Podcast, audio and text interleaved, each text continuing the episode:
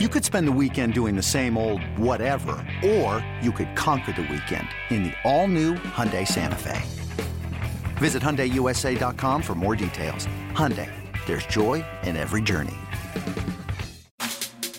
Hi, Cardinal fans. I'm Ozzie Smith. Corks one into right, down the line. It may go. And you're listening to the Cardinals Insider Podcast. Go crazy, folks.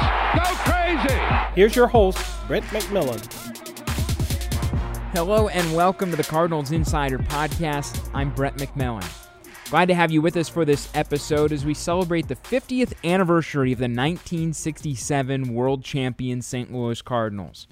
Recently had that team back in town to celebrate their World Series victory, and it was a parade of legendary names that made their way back to Saint Louis here for the reunion. Uh, during that time that they were all in town, we were able to do sit-down interviews with four of the members of that team: Orlando Cepeda, Bobby Tolan, Steve Carlton, and Julian Javier. We also sat down with Tim McCarver, too, the catcher from the nineteen sixty-seven roster, but that conversation going to come your way in a couple of weeks as its own podcast as we're celebrating Tim going into the Cardinal Hall of Fame later on this summer. sixty-seven Redbirds beat the Boston Red Sox in seven games. That claimed the franchise's eighth World Championship back in nineteen sixty-seven. The four interviews that you're about to hear were originally for our T V show, Cardinals Insider. So my questions are a little bit softer than the answers, and while it might not be the cleanest listen that you're ever going to have at a podcast, I do think that you're going to just appreciate the organic feel of getting to be in the room as the questions were asked to these players, two of them Hall of Fame players. Because we're asking these questions for T V, there's also going to be some repeats, but each player had a different perspective on some of the questions that we were asking, and I think that that's just part of the fun, is seeing how they remember their World Championship differently. We begin with Orlando Cepeda, the first baseman who won N L M V P back in nineteen sixty-seven. He hit three twenty-five, one eleven driven in in his first full season in Saint Louis, and he had finished second in the M V P voting a couple years earlier in nineteen sixty-one as a member of the Giants. So I asked him what he thought propelled him to first in the award in nineteen sixty-seven. I came here in nineteen sixty-six, and uh, then I was in May, Mother's Day. So in sixty-seven, I went to spring training with the team. And McCarver told me, we have you from the beginning and we're going to go all the way. So things like that either put pressure on you or help you. Help me, give me confidence, you know. So I did it, but they also helped me so much. What was it like working with Red Shane Dietz? What was his management style like, if you had to describe it? Well, Red Shane Dietz, uh, he's told us spring training that uh, I don't have to tell you how to play the game. You know how to play the game. Play hard every day and don't worry about anything. What I'm saying that he make you feel relaxed. He will try to put pressure on you. You know, sometimes a manager, sometimes he can get to you. So Red made us relax and go play one game at a time. How did Roger Maris change things for you? Great, great teammate, great friend, great ball player. You were a, a great hitter, obviously, and so was Roger. What did you learn from him, and what do you think maybe that you were able to impart from him? Well, Roger helped me so many ways, you know, the way he played every game. He's the best two sixty hitter I've ever seen in my career. Clutch hitter, clutch in the outfield, great baseball, baseball base runner, uh, surprised me the way he ran the bases. And surprised me the way he played every day. He never complained. He come to play every single day. Go oh for five or go five for five. He was the same person every single day. Great friend and great baseball player. Mike Shannon had to move to third after Roger came over. How did you see Mike develop across the diamond from you? Amazing. It's hard to do it. But I remember that Mike in spring training used to come every day before everybody and go to third base and work so hard, and then he did a great job playing third base. Amazing. You guys were a really competitive bunch. Tim McCarver told me yesterday it's the most competitive team he ever played on. Amazing. I've never seen any team like that. Why do you think you guys were so competitive as a group? Because, you know, let's let's say, you're a professional baseball player. I don't have to tell you what to do. You go there, do the best you can every day. And nobody was better than nobody. We were equal, the same frame of mind, play hard every day, and do the best we can. What was the World Series like with the Red Sox? Was it fun? Did you have respect for them? Oh yeah, you gotta have respect for them. You know, the, you can't take them for granted, and you gotta, you know, great team. It was the World Series, so obviously you want to win for that reason alone, but um, how were they as far as a compete level, the, the Red Sox? How did they push you? Because they were a competitive bunch, too. They got a great team. Jatrensky, one of the best players ever. Jim Lonborg. They have uh, uh, Petroselli. They have George Scott. They have a great team. Why do you think you guys as a group were able to get to Lonborg in Game seven like you did? Javier had that three-run homer, and, and you guys win in Boston. You're right. It's hard to explain, you know. You, you did you do it? Yeah, because he, he beat you guys, I think, twice. I'd have to look, and then and then you put a couple of runs on him in, in Game seven. Is there something that maybe as a ball player, a hitter, that you see different a third time through in, in seven games? Work for, for him or work for us. We saw him a couple times. He saw us a couple times. So. What's, uh, what do you remember the clubhouse being like after you won Game seven? Amazing, amazing. I've never seen so many people so happy together. Because it's hard, you know.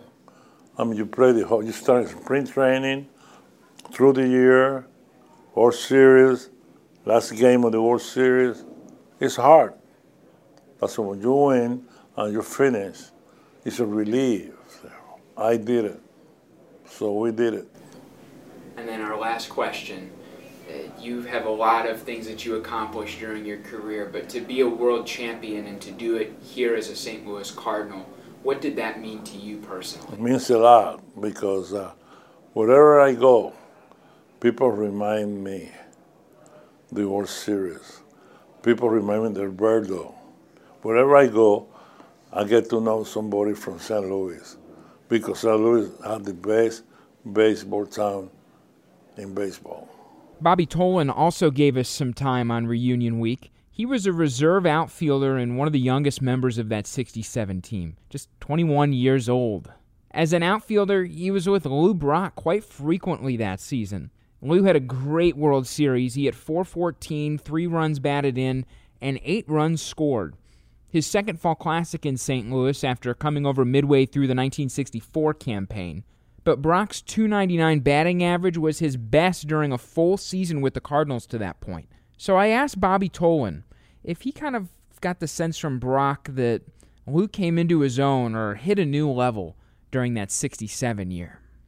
No, um, you know, he had, I think he played in the sixty-four season series, and so, you know, he was a great ball player then. He just didn't get the chance, I guess, when he was with the Cubs, and that's why they traded him over to Saint Louis.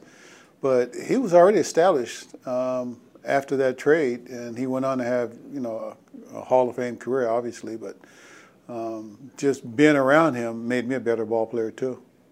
How did that group in sixty-seven compare to any other team that you were on as far as competition level? Well, I, I think playing with Cincinnati, playing with Saint Louis, San Diego, Philadelphia, and a little bit with Pittsburgh, Saint Louis was the best team that I was associated with, even though I didn't get a chance to play on a regular basis, although I did get into quite a few ball games during that season. But as far as playing on an everyday basis, uh, I enjoyed Cincinnati. But the, the Cardinal players we had with, you know, Savage was there for a while, and Gibson and Brock, Cepeda, they all took me under their wings. And being the youngest guy on the team, they wanted to make sure that I stayed out of trouble and, and played the game hard when I did get a chance to play. How did Roger Maris change the lineup and the complexion for you guys that season? Well, his experience, you know, being a winner over there with New York, it, it made a big difference coming over here. It, it gave uh, Mike Shannon a chance to realize that he could play another position at, you know, at a high level. And Roger and I became real good friends. Uh, Ironically, late in sixty-seven, Roger came over to me and told me that he was going to retire after the sixty-seven season, his first with us. And I'm like, uh, wow. He said, I've already told the Cardinals that you should be the starting outfielder, so they'll have you, Brock, and Flood. And I was so excited. You know, I called home and told everybody I'm going to be starting in the outfield next year. And then about a week or two later, he came back and said he had to play one more year. And I'm like, why? Why you got to play again? He said, well, I was just offered a real nice beer distributorship in Florida, and uh, so I've got to play one more year. And that obviously uh, ended my career pretty much with the Cardinals after the sixty-eight season. I think if Roger had retired after sixty-seven, I may have had a chance to start and play every day, and maybe I would have played with the Cardinals a lot longer than I did. What was the most impressive thing when you did play next to Kurt Flood in the outfield? What impressed you about the way he went about things? He was very, very gentlemanlike. Uh, he and Brock both. Uh, they went to work, even though it was a game. They went to work. They put in their full, hard hours that we had to be out there three or four or five hours a night. And just playing alongside them, teaching, knowing how to play the hitters, how to move and move around out there in the outfield. Uh, things that you stick to and you remember from the first inning until the ninth inning. The seventh game, my understanding is that there was a, a newspaper headline that morning in Boston that excited you guys a little. Yeah, you know, you, you wake up, you go have your coffee, whatever it is, and all of a sudden you see Lonborg and Champagne, and you're like, you got to be kidding. Do they know who they're playing against? They know who's pitching, you know, and Gibby, uh, he didn't like that himself. I mean, he took that to heart, so he went out to prove something, and he did a great job proving it. He had a broken leg part of that season and, and still came back and did what he did. What right. was the most impressive thing to you about the way he stayed in shape and then contributed at the end? Well, I remember Bob saying something, I think, during the sports writers' dinner that I think was Clementi that hit the line drive that broke or fractured his ankle, and and uh, that gave Nellie Briles a chance to come in the lineup and, uh, and, and pitch, and Briles was doing a great job, and Gibson kind of got a little bit of worried, so he, he kind of came back a little bit earlier than he was supposed to, which, which turned out to be a big break for us, but also by getting hurt, it made Nellie Briles blossom as a start, starting pitcher also. And then final question, when you talk about that sixty-seven team and we look back fifty years later, for, for fans who weren't alive then or didn't see you guys play, what do you think Cardinal fans need to understand about that group that maybe they wouldn't by just watching the old highlight films? Well, baseball back then, we knew how to play the game. And we played to win every game regardless of the score. Uh, nowadays, you'll see some guys uh, jogging down to first base, hit a fly ball to the outfield. The outfielder will catch the ball, and they're halfway to first base.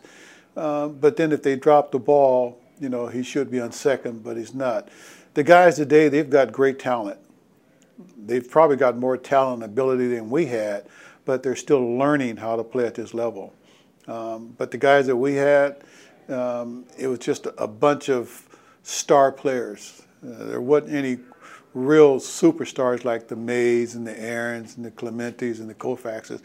We were just a bunch of star players who played together as a team, and that's why we won.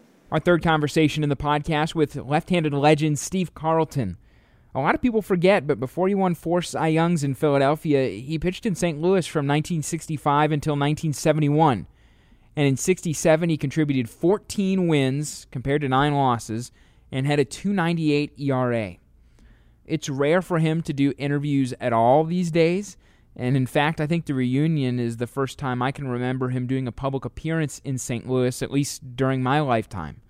He did so much winning in twenty-four years as a big leaguer, so I wanted to know what a young Steve Carlton learned in nineteen sixty-seven about being a winner in Major League Baseball. sixty-seven uh, was a, you know, everybody talks about the, I think the continuity of the of the team at that time, because I thought we moved in great synchronicity, because I'm, I'm just learning the game myself at this level because I'm I'm new, a couple of years in the big leagues, and um, they were just an amazing ball club. You know, Flood hitting behind Brock and Brock stealing bases, and you know, the first thing we get one run, and that's a lot of times that's the only run we got. You know, so but they just uh, they were they were this, a team that we weren't going to score a lot of runs, so we had to be very skilled at, at not giving up a lot of runs. So.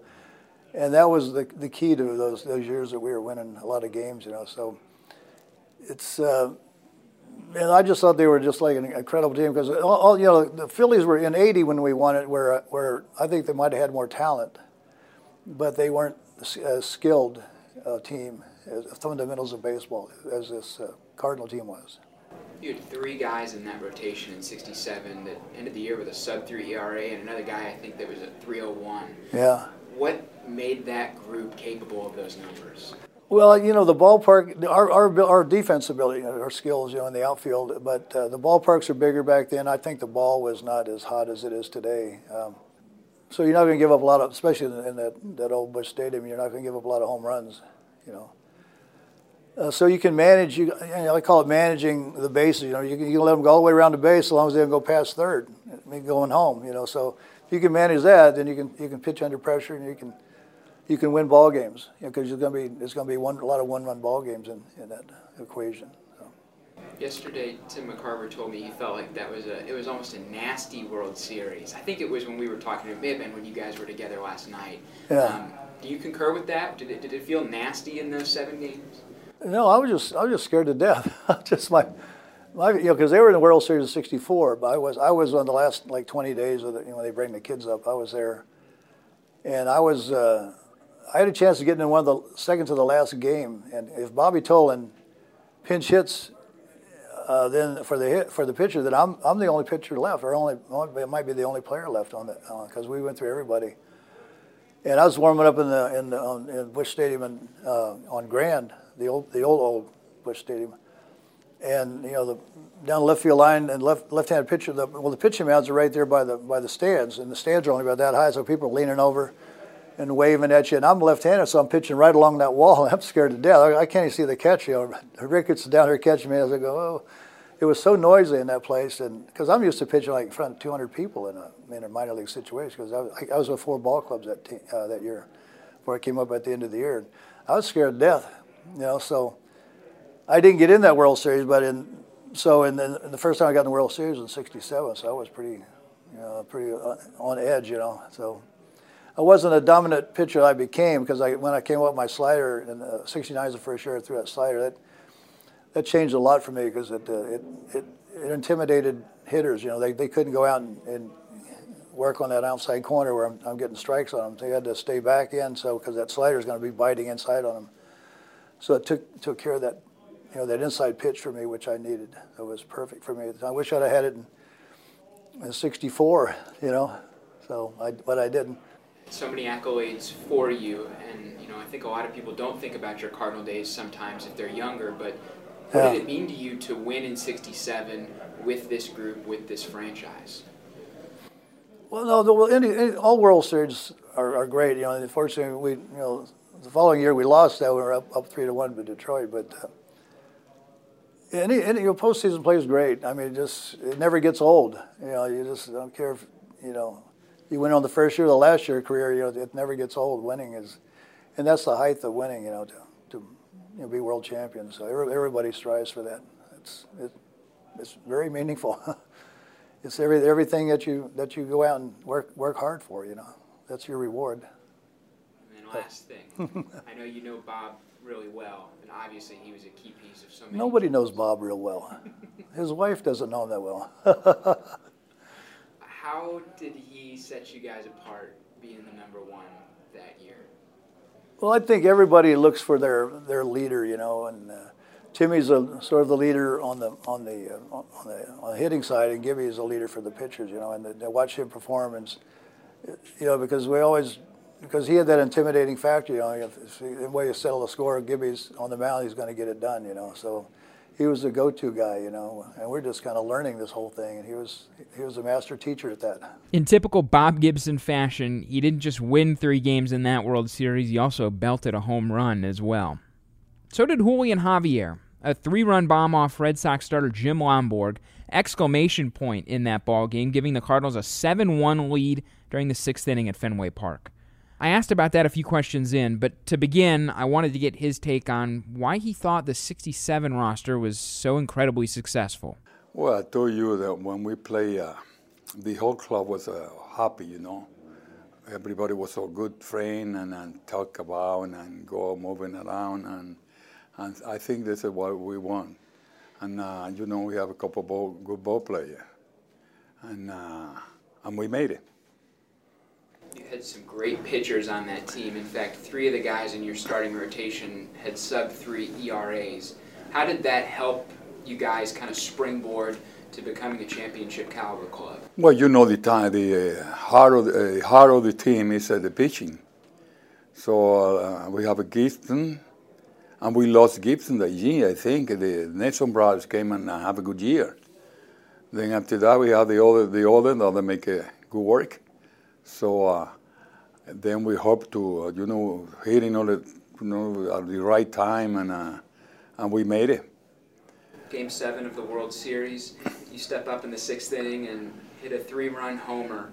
Tell me about what uh, Lonborg threw you. Walk me through the at bat. I don't know. I was looking for everything. So he threw me a good, good slider. So for I hit it very good. Then at the end, uh, the, uh, with that home run, uh, he threw me the same pitch. They were waiting for bunt, but they gave me a hitting sign, uh, you know, and, uh, and I hit the ball out. And we hit, we went uh, three, uh, about six two or some seven two. So he said, "Okay, we, here we go." Gibson said, "Okay, thank you." so, so we go all the way. The morning of Game Seven, you guys wake up, and there was a very famous headline on one of the Boston papers. What did it say? And, and tell me how that made you feel. I told you they were talking. They were talking a lot about the Boston team, and we saw we, uh, we were telling, uh, "Don't worry, we go and get it," and we got it. So uh, they were so quiet when the at the end of the game. The, And we make a lot of noise, you know, so uh, and that's what happened.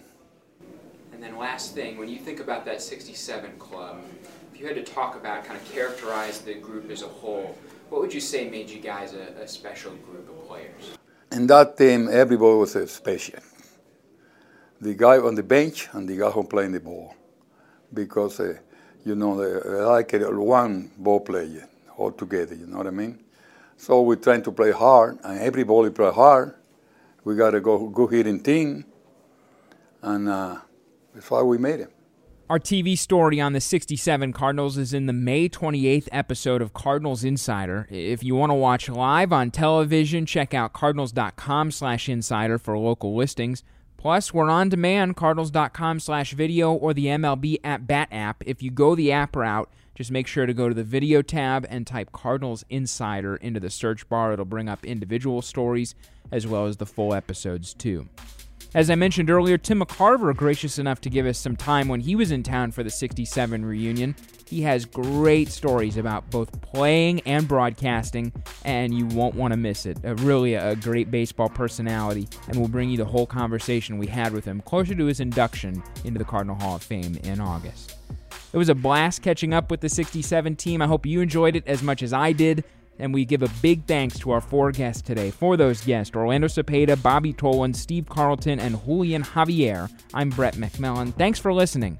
We'll talk to you next time on the Cardinals Insider Podcast.